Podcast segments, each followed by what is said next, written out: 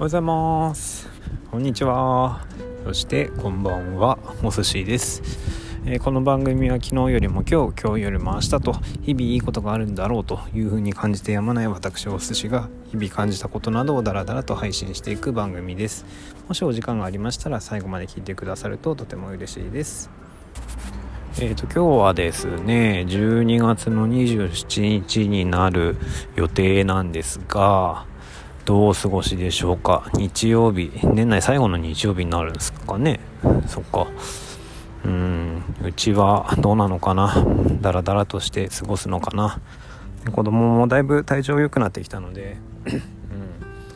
まあのんびりしてもらいつつ、ただもう休みになっちゃったので、まあ私なり妻なりが見てっていう感じになるんですけども、うん、のんびりとサンタからいただいたおもちゃで遊びつつ過ごしていきたいなと思っております。で、まあ今日はですね、昨日とても素晴らしい嬉しいニュースが入ってきまして、とっても個人的なことであって本人も全くわからないであろうことであるんですけども、私がこんなことを話そうとしていることについてですね、うんとバーマのママのカオさんという方がおりまして、えー、と虫育児で有名なんですよね。えー、と息子さんが昆虫博士でして、いろんな虫のことを詳しくて、で今度本を書かれて今書かれていて、でその本が出るらしいんですけども、まあ、そんな虫育児をされているカオさんがですね、今まであのアンカーであのアンカー、ヒマラヤ、スタンド エフエム など全てであの音声配信されてたんですけども、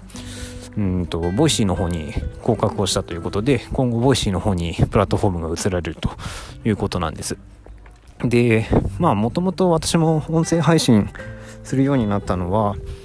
ボイシーを聞いていて、ラジオって面白いなと、でまあラジオに憧れてたっていうことがあったんですけども、なんかその音声配信を進めるする上で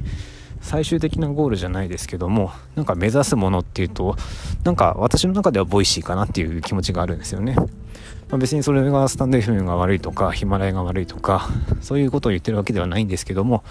ちょっとした憧れの存在になってます。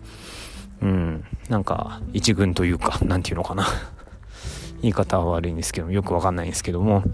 まあ、ちょっとそこを目指して音声配信うん、していきたいなとちょっと思えるような感じになりまして、でもうボイシーも結構経つんですか、にねんさんねんぐらいよねんぐらい経つのかな、作られて。でもいろんなあのパーソナリティさんが出てきて、これからそこに入っていくっていうのは何かしらの、うん、特徴がないと難しいだろうなという思いがあったんですけども、まあ、カオさんの方は虫育児ということで、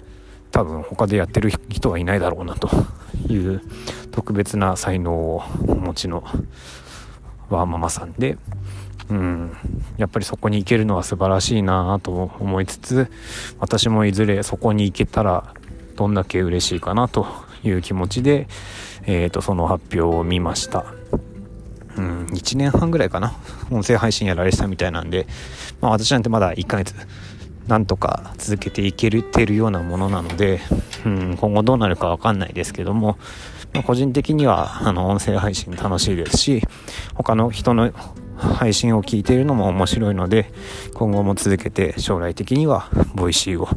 ちょうどいちねんごどうなってるかな、うん、そうなってたらいいなとか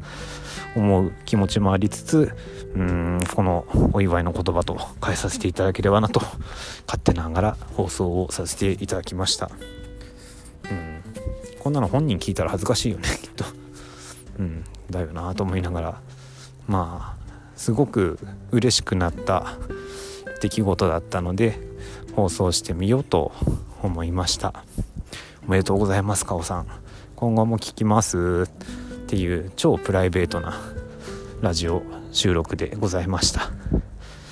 では今日も一日があなたにとってとても良い一日になりますように、そしてまた明日もさらに今日よりもいい一日となりますように。最後までお聞きくださりありがとうございました。お寿司でした。 See you! バイバイ。